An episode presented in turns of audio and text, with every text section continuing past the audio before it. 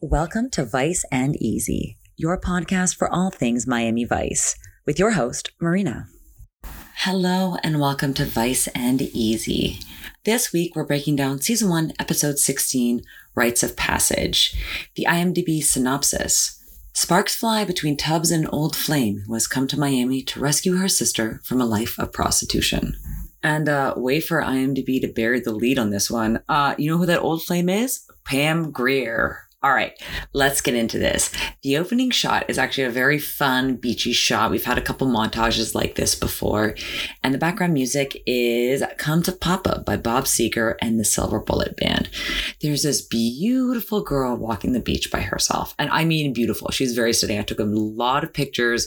Again, as always, Vice and Easy Podcast Gallery go check it out on the website. Took a ton of pictures of her, and you can see from the moment you see her on the beach, this is a world class beauty.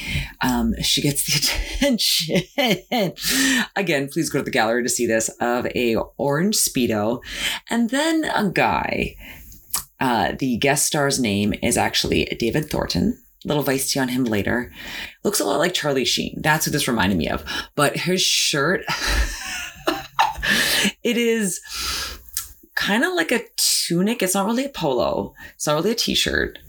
It's a shirt with buttons, but it doesn't have the popped collar. It has like a straight up collar on it. And the print is just wild. Please go check out a picture of this. I'll definitely post one on the Instagram. I'm going to try to make a TikTok out of this as well. He chats her up, wants to get a little bit, know a little bit more about her, and know who she is in this next clip. Visiting friends?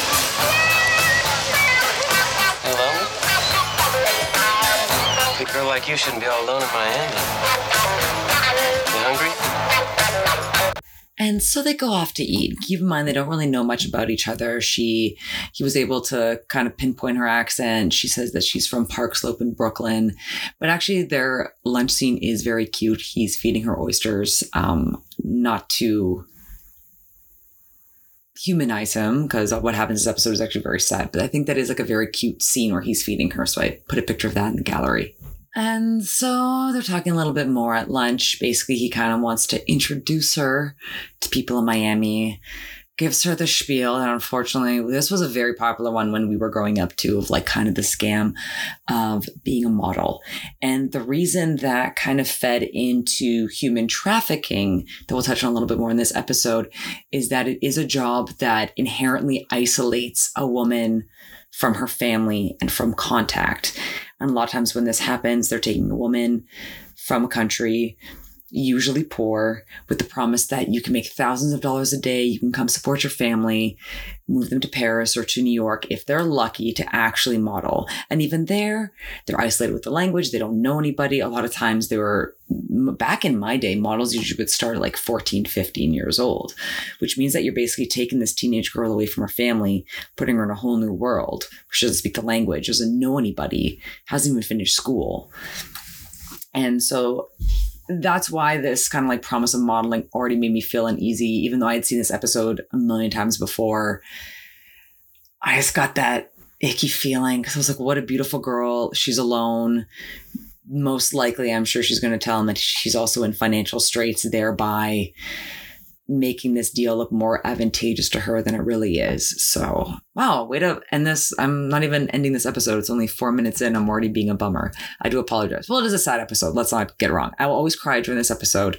I think I got it all out because I did have to watch this episode four times in the past couple days. So I think I got it all out. Um, not that I don't mind crying on the podcast. I think emotions are very healthy, but I think I'm gonna, I think I'm all cried out. And now let's get back to the episode. So after their little lunch date, he wants to take her to this party again to meet more people. Guess who we see here? Guess who's our other guest star? We haven't got to Grier yet, but John Turturro. Like I touched on a little bit in the No Exit episode, because his real life wife, Catherine Borowitz, was actually on No Exit as Bruce Willis's wife.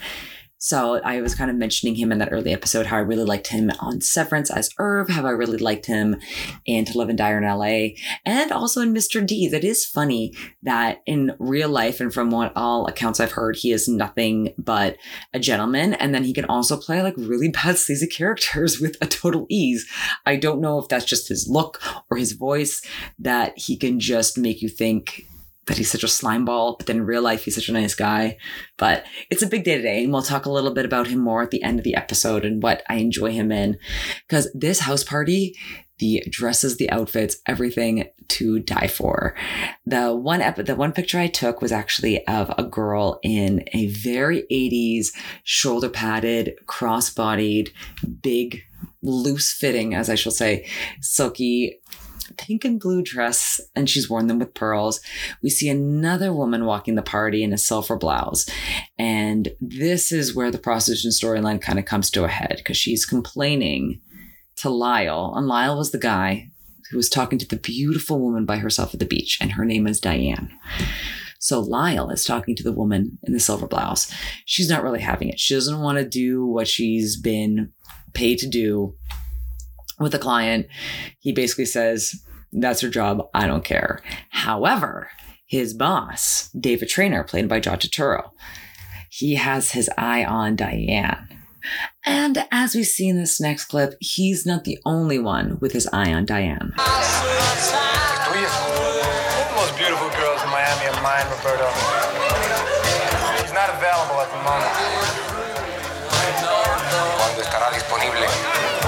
Soon.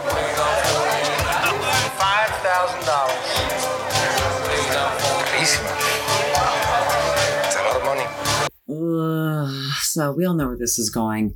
So at the party, Lyle introduces Diane to Trainer properly. And that's when Trainer kind of starts giving her the spiel that she can make $10,000 a week, that he has a large modeling agency here in Miami. You know, it's no Park Avenue, but quote, they do pretty well for themselves. And we can kind of see where this is going. Really? Yeah. And of course, we're always looking for fresh, new talent. Well, on a more lighthearted note, let's take a break and visit in with our old friends Zito and Switek. Of course, they're up to some zany hijinks as they're trying to repair their bug repair van, their undercover van. And you'll never guess, but there's a dad joke in here.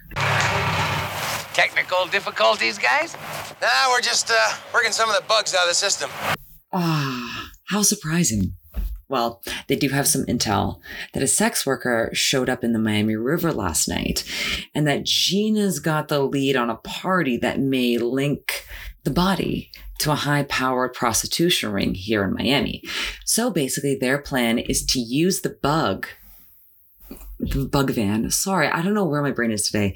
To use the bug van, go quote unquote spray but actually carry a camera with them in the equipment and get footage of everybody. Obviously, that's not going to be illegal in court, as we later hear Crockett make a joke about, but they will be able to at least kind of have leads, maybe intimidate people from there, so forth and so forth. And at the crime scene where they pull the body, we see Pam Grier.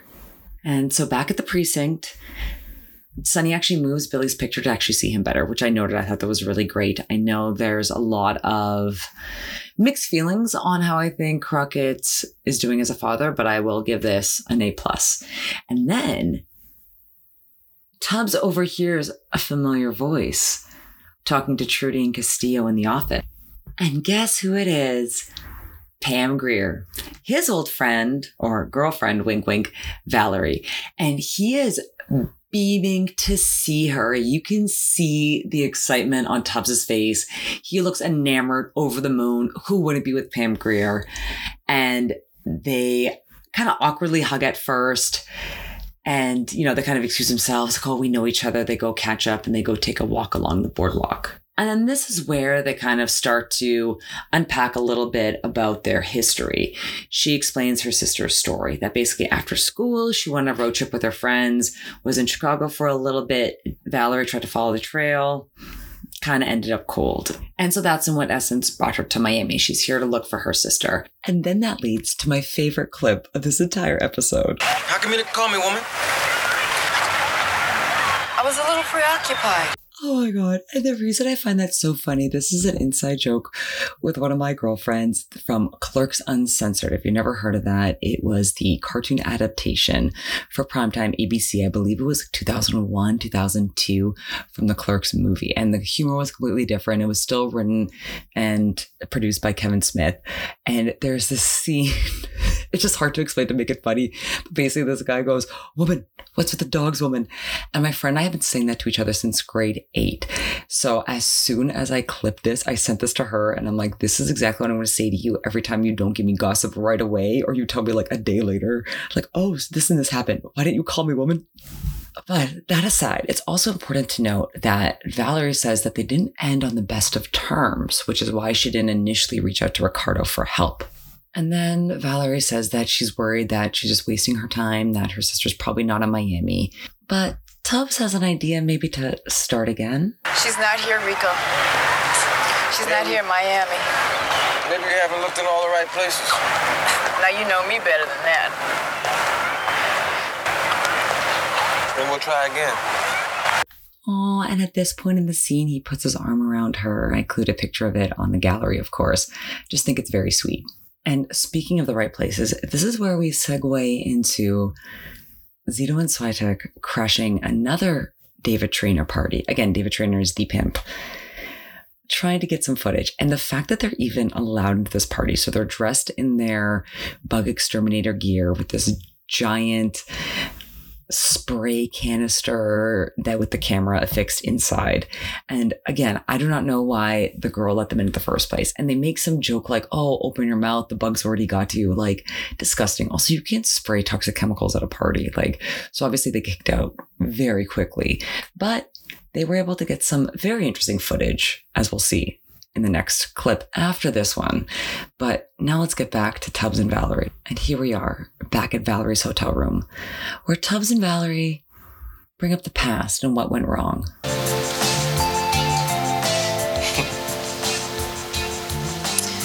We were younger.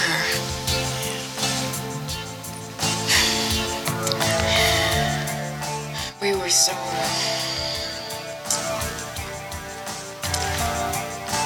Obsessed with our careers. Just wouldn't work. We were going in different directions. We kept tripping over each other. It seems like it's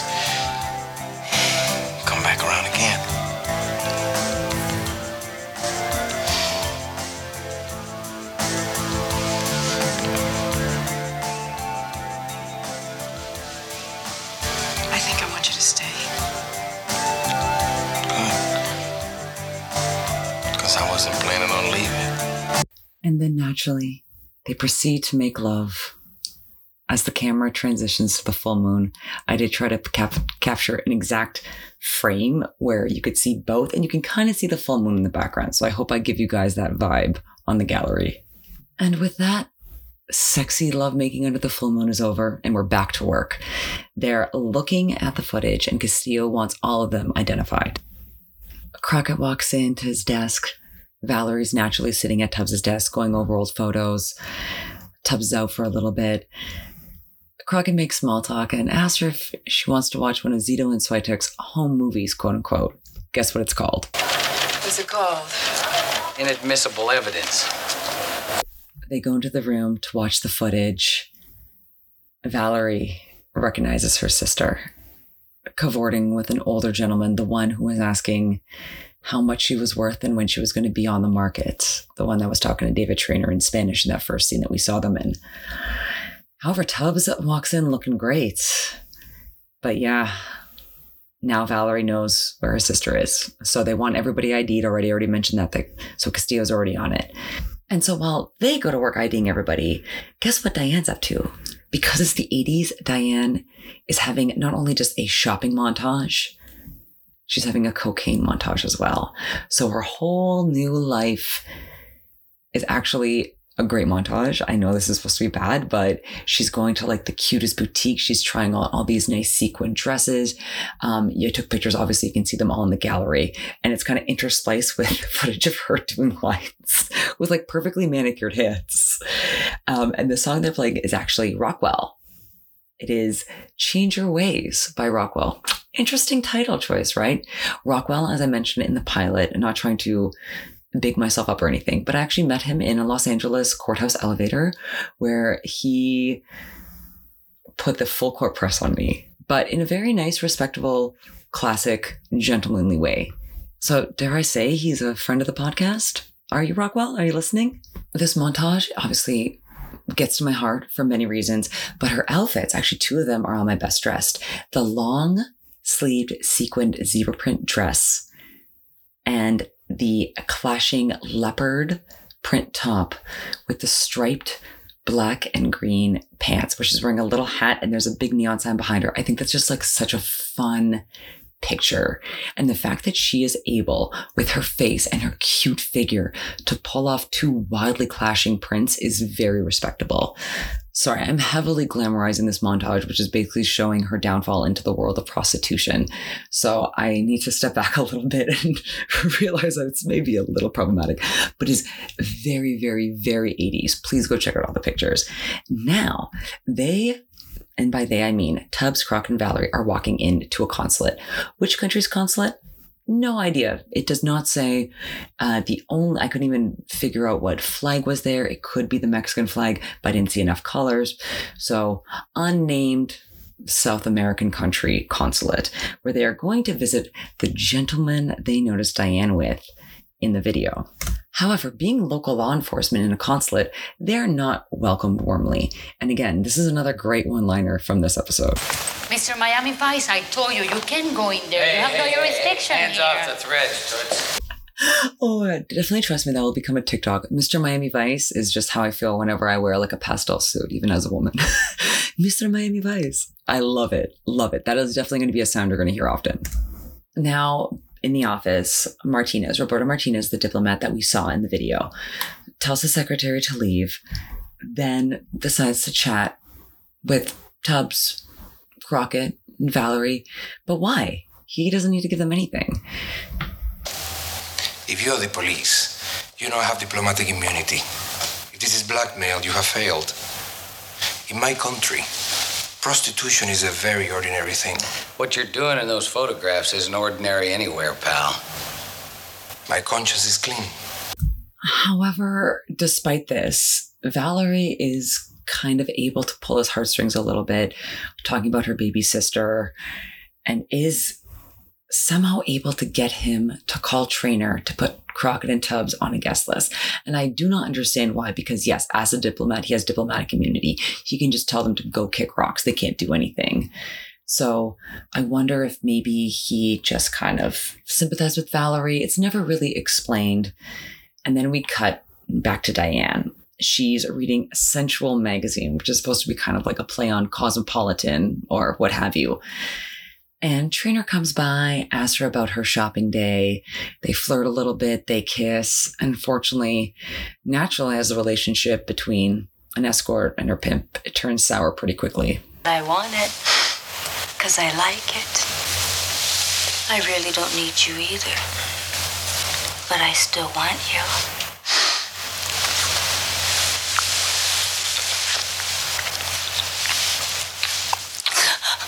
Don't try to con me. I'm not a client. I wasn't trying to con you. I was. Yeah, that got icky really fast because, oh, I forgot to mention this. When she was going shopping, she was actually with Lyle. So she wasn't with Trainer at all. So Trainer's kind of like overseeing everything that's going on. He obviously is probably with his money that is paying for the shopping trip. And then therefore now she is more indebted to him and therefore has to quote unquote work off. This is all I'm assuming, but this is how it tends to happen. And now from that depressing note, let's get back to another house party at Trainers.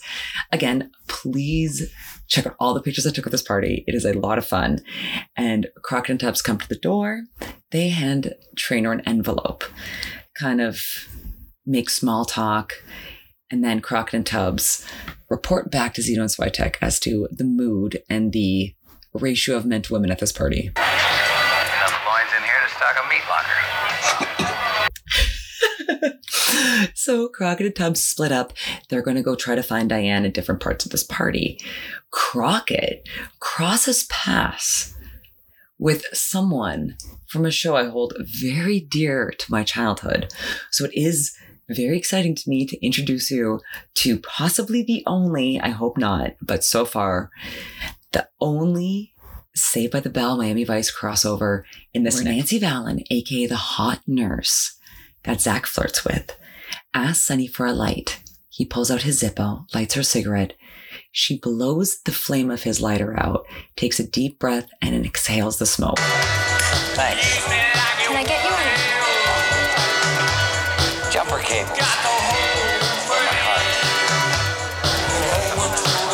She looks so beautiful here. And she's not only from Saved by the Bell, you'll also know her from Baywatch, but obviously I know her in my heart as the hot nurse. Jen, I believe was her character's name on Saved by the Bell. So let's get back to this party. I don't want to just ramble on.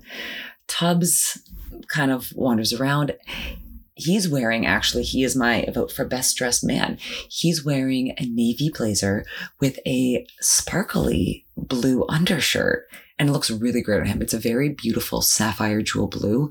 Really brings out his eyes, really brings out his skin tone. I love it on him. He is able to spot Diane on the upstairs balcony. And this balcony, you gotta see it. Not only does he spot Diane, I, your eagle eyed host, spot a gentleman with sideburns, an unbuttoned silk teal dress shirt, flanked by two beautiful women on either side. What a time to be alive, the 80s. And now Tubbs heads upstairs, opens a room, opens a door, sorry, opens a door, finds Diane doing lines of cocaine. I will say, aesthetically, she looks amazing here. It's in that long sleeved sequin zebra print dress I was talking about with bejeweled dice earrings. I took a picture of it. So beautiful. And he reminds her who he is. He also lets her know that she's going to be coming home. Valerie wants her back home. She is not about this at all. Starts throwing a huge fit, screaming, fighting him off. Him and Crockett basically have to pull a gun on Lyle in order to get her out the door. Tubbs then has to pick her up and carry her, throw her into the van, and drive off from the party while she's banging on the window. So now this looks even sketchier from an outside perspective. It is a really sad scene though. She's screaming at Valerie that she doesn't want to go home, that Valerie ruins everything. Valerie basically has to slap her to calm her down. And so after the big fight, the next morning, Diane's sitting at what I assume is a rehab center. Valerie comes to visit her. Diane still wants Valerie gone. She defends her life. She says she makes a grand a night. Valerie says that she's just being buying, she's just being bought and used and paid for. And Val lets her know that she's an adult now and she can make her own decisions in this next clip. I don't do anything I don't want to. You're a grown woman now. You can do whatever you want. But I just want to let you know that I care about you. And I'm there if you need me, okay? You mean it? I mean it. It is a very sweet scene that ends with them holding hands. And I will also point out that Pam Grier, just being the bombshell that she does, looks great in what just appears to be gray t-shirt with belted white jeans. Just movie star. What a gorgeous woman. Now, after that lovely scene, let's get back to more arguing, but this time it's at the precinct. So Tubbs wants and is adamantly fighting for Diane not to go on the stand. Valerie says that she's been used enough, but Crockett is adamant that Diane is the whole case. Castillo basically says, find another way. And so, as that argument lingers on, Diane calls Trainer and says she's going to go back to New York. And she's very sweet and naive and tells him she's going to miss him. And he says he wants to know where she is so he can see her one last time before she goes. And unfortunately, I know where this is heading, but poor Diane doesn't in this next clip. I'm gonna miss you. Ciao, baby. Those cops get to her? She says she's on her way back to New York. You believe it? Sure. By way of the DA's office. Take a third fall on five felony counts. Take care of her. Oh, but on a comical note, I did make a GIF. Kids, that sound that you heard was him pushing the antenna down on his on his mobile phone. So obviously I made a GIF of it. There are two really good 80 cell phone GIFs this week. I'm very proud of myself. But now let's segue into possibly, I don't want to get ahead of myself, possibly my favorite use of a popular song in Miami Vice to convey emotion in this next clip. Because in this next clip, we are back to Rico and Valerie in bed, giggling, planning the future. And with this song in the background, you can't think that anything's going to go wrong. I just call it a day. I've been on homicide for five years and it's become such a treadmill. I just need to be near Diane, that's all. And so, as I Want to Know What Love Is by Foreigner is playing while Tubbs and Valerie are in bed, Lyle, in a white suit with flowers, is walking through the rehab center to visit Diane. It's nighttime. Diane's sleeping. He opens the door, doesn't wake her, pulls out a syringe, puts the syringe in her arm. Her eyes shoot open. As the song's still playing, Crockett arrives on the scene and he calls Tubbs to deliver the news. And this is even sadder because they're joking around and laughing in bed and they answer the phone saying, Room service? Hey, Slammy, how are you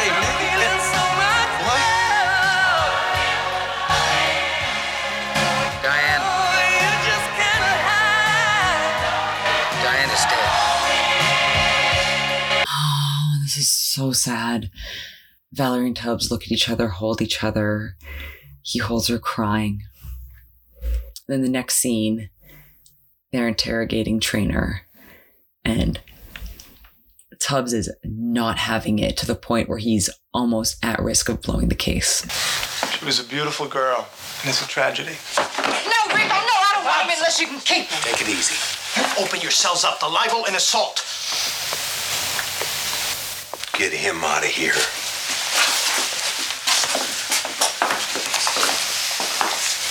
We'll touch on what the lawyer said in Elvis's legal minute, but Valerie is very adamant that they have to do this the right way, that they can't have this guy walk. And she pleads with him to do this by the book. Tubbs sweetly says that they can get him together, but Valerie says, No, you're going to get him. She's going to take Diane, Diane back home to New York. And so then we're at the airport where Crockett and Tubbs accompany Valerie to say goodbye. They're at the gate, they can see the plane. Tubbs even offers to accompany Valerie back to New York, but she says that she wants to go solo. And then Crockett gives Tubbs and Valerie a few minutes to bond before they leave.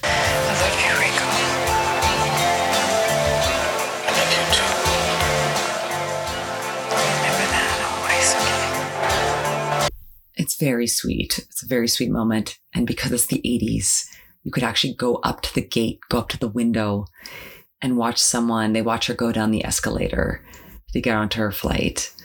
And they wave bye to each other. Tubbs kisses his fingers and puts them up to the window and says bye. And then Crockett, because it's the 80s, lights up a cigarette inside the airport. And it is very sweet. Crockett puts his hand on Tubbs's back and asks if he's okay as they walk out of the airport. And then they go back to the precinct where, in spite of everything, they do get some good news. Castillo tells Crockett that they were able to identify the woman. Remember, this is the woman that showed up in the Miami River that they assumed was one of Trainer's hookers. And so they're still trying to see if she's associated with Trainer. They're trying to get a little bit more intel. And Tubbs at this time is on the phone. He suddenly hangs up, runs outside. Crockett follows, jump to the car, and they go off to find Valerie because Tubbs got a Crockett from her friend Billy that was waiting to pick her up at the airport that said that Diane arrived in New York. Valerie did not. Luckily, in a world pre cell phone, Crockett and Tubbs are able to pinpoint where she might be very quickly. We see Valerie knock on a door with the name tag Trainer. So, our trainer's apartment. The same gentleman that opened the door at the house party opens the door to the apartment. She barges in looking for Trainer. Lyle interjects, tries shooting at Valerie, ends up shooting his butler, his employee. She ends up shooting Lyle. Now she's off to find Trainer. So she's searching through the apartment. Trainer is yelling at Lyle, how many, how many, as in how many people, so he can know how to prepare himself. She closes in. She also sexually, I did not pronounce that word correctly. She seductively takes off her high heels and like stealthily walks on the carpet looking for Trainer. Is able to find the room that Trainer's in. Just as she has her gun cocked, Lyle, not dead after all, pops up, bleeding from the chest. I took a picture of this, it's on the gallery. Points his gun at Valerie. And just in that split second, right before he's about to fire, Crockett and Tubbs get him first. Then Trainer pops out, starts firing. Valerie shoots him. Crockett and Tubbs are there. Valerie puts her gun up in the air, hands it to Crockett, and says, Give me my rights. Woo. And that is the end. What a badass Valerie is. Honestly, I know that it's not ethical, but I'm really enjoying NYPD detectives coming to Miami to seek vengeance. I'm really, I'm really about it. I think it should just be a very common occurrence in Miami Vice. There's just like more Tubbs and Valeries because you can't get enough of them. So beautiful, so badass, so smart. Love it. What a dream couple. However, at the end of this episode, we don't know what happens to her, but spoiler alert, she does return to Miami Vice when they go to New York. So look forward to that. I'm very excited to recap that one as well. And that's the end of Rites of Passage. All right, we got some juicy stuff today, so let's get to it. All right, there's a little bit of a salaciousness with Pam Grier. So if you are listening with children present, now may be the time to uh, get them out of the room or pause this and wait till they get out of the car. So Pam Grier, she naturally got her start, as we all know, on blaxploitation films such as Foxy Brown and Coffy. Younger generations will know her probably from either The L Word, Escape from LA, or a movie that takes place at my favorite mall in America, the Del Amo Fashion Center, Quentin Tarantino's Foxy Brown. Now, Pam Grier, I knew this one story about her and Richard Pryor that I'm very glad is actually true. So, Pam Grier discovered during a pap smear or a cervical screening that there was cocaine residue that apparently was an epidemic in Beverly Hills at the time. So, apparently, to sustain an erection, Richard Pryor, the late comedian, would put cocaine at the end of his penis.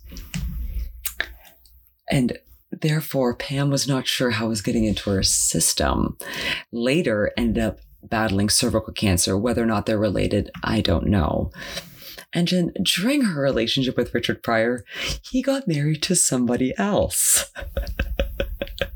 And she's also had other high profile relationships, most notably with Kareem Abdul Jabbar before he converted to Islam and changed his name, and also to the comedian Freddie Prinze, who she was hesitant to continue a relationship with because of his addictions. Sadly, she was one of the last people he talked to before he died. He, of course, is the father of teen star from when I was growing up, Freddie Prinze Jr. To her credit, she seems very low key now. She lives on a ranch in Colorado, seems to be living her best life. We love you, Pam. Happy to hear it. Other guest stars this episode. So Lyle is played by an actor called David Thornton. He most notably was in Law and Order and also Law and Order SVU. But more importantly, he is Cyndi Lauper's husband. And I had no idea. So very cool. Lyle is Cyndi Lauper's husband. Nancy Valen, who I spoke about earlier, my Saved by the Bell Miami Vice crossover, the hot nurse. As I mentioned, she was also on Baywatch. Now, John Turturro, my heart. Right now, you'll know him as Irv from Severance, but he's been in a ton of movies. My favorite one, of course, as I'm going to talk about a lot during this podcast, To Live and Die in LA.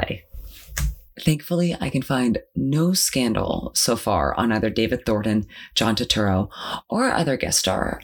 Um, Mario Ernesto Sanchez, who played who played Roberto Martinez, the diplomat. He was also in the Miami Vice movie as El Tiburon or as the shark. So again, like I said last week, I was going to watch the Miami Vice movie again for the weekend. I did not. Me not doing my homework, who would have thought? So I will report back. I do not remember his role in the movie. To be fair, it was also over 20 years after this had aired. So things will be a little different. He's going to look a little different. All right, as we wrap up that Vice tea, let's get down to some looks. No surprise here, my best dress is going to be Diane. I don't know which outfit it's for. I'm a little bit conflicted, but I think overall I'm going to go for the long zebra print sequin dress with the bejeweled dice earrings. I want to say bejeweled die earrings to be grammatically correct, but it just doesn't sound right. So I'm going to say it incorrectly. I also love her many other outfits during the montage because she does look great in green. And that's a very hard shade. It's like a dark lime green to pull off. So kudos to the beauty that is Diane. Now, best dressed man. Finally, Tubbs gets a little bit of glory. Usually Sonny Crockett is always my best dressed. And this week, I'm happy to announce that Tubbs in the sparkly blue shirt at the party, at the second trainer party where he finally meets Diane and then picks her up and throws her into a van, is my best dressed man. My wild card, naturally, is the gentleman I spoke of earlier with the sideburns, the unbuttoned teal silk dress shirt, and the two women flanked on either side.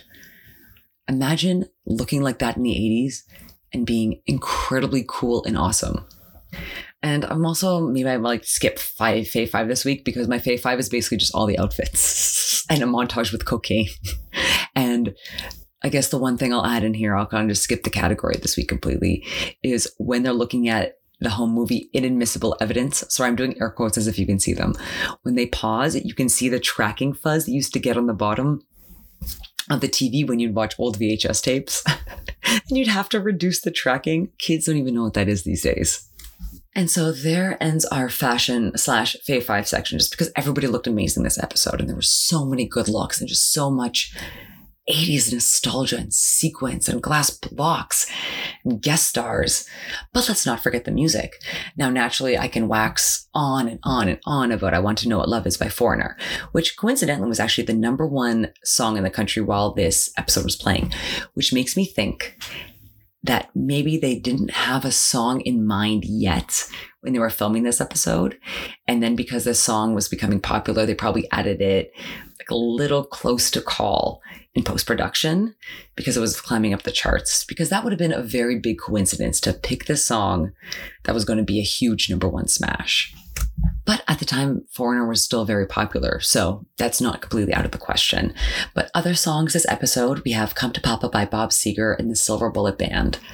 And that was when Diane meets Lyle on the beach.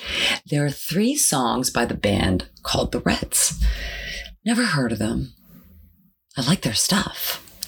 So I went online and do a little research. Originally a band out of Philadelphia, released their first album in 1979.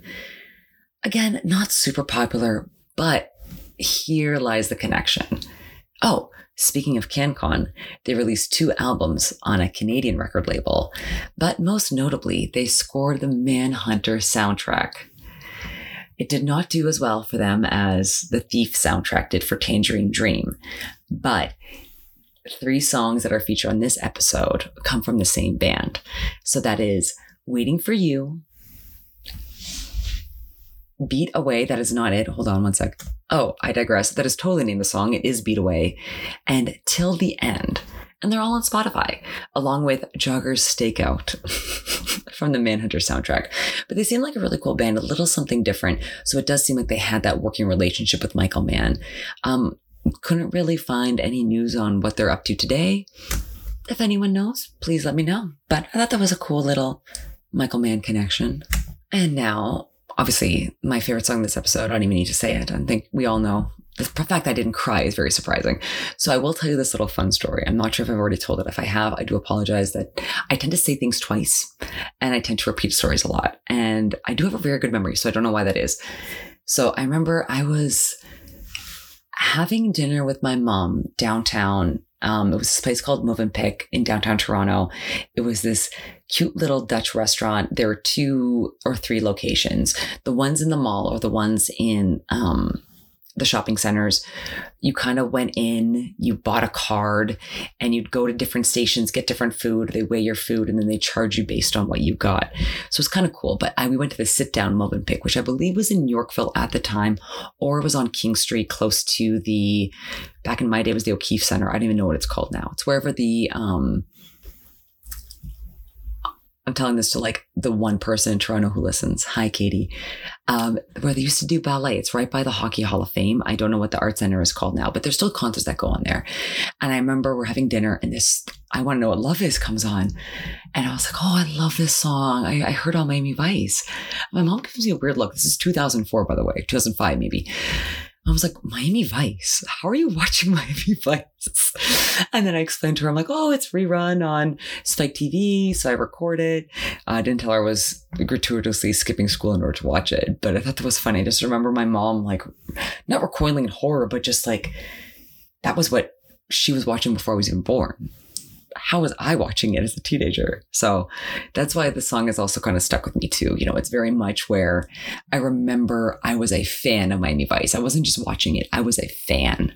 And because it was in reruns, I'd only seen a couple episodes after this point. My first episode I ever watched was Milk Run. So I'd only seen four episodes so far. It was like this one whole week my life changed. You know, maybe there was a weekend in between, but because it was reruns, I was watching one a day. And now, naturally, my second favorite song is obviously going to be Tubbs and Valerie by Jan Hammer. And that is the score, the instrumental you can hear throughout most of the episodes, through most of the scenes with Valerie. And it's a great song. I actually used it on a TikTok when I made a TikTok for Bella Michael Thomas on his birthday. Happy Gemini season. And moving on, best one liner in this episode I think we know where this is going. Mr. Miami Vice. that is a great one. And that is obviously going to be saved on my soundboard because I'm going to have a lot of fun with that in the future. And now, as we wrap things up, I'm going to give you a quick little legal tidbit in Elvis's Legal Minute. so, remember when Trainer's lawyer was saying that they could threaten to sue them with libel and assault? Libel is written, slander is spoken. So, that's a good way to remember it spoken slander. S and S. And not really a huge expert on diplomatic immunity, but it's very true. The diplomat did not have to give Crockett, Tubbs, or Valerie anything. I think he only kind of wanted to help Valerie because it was her sister.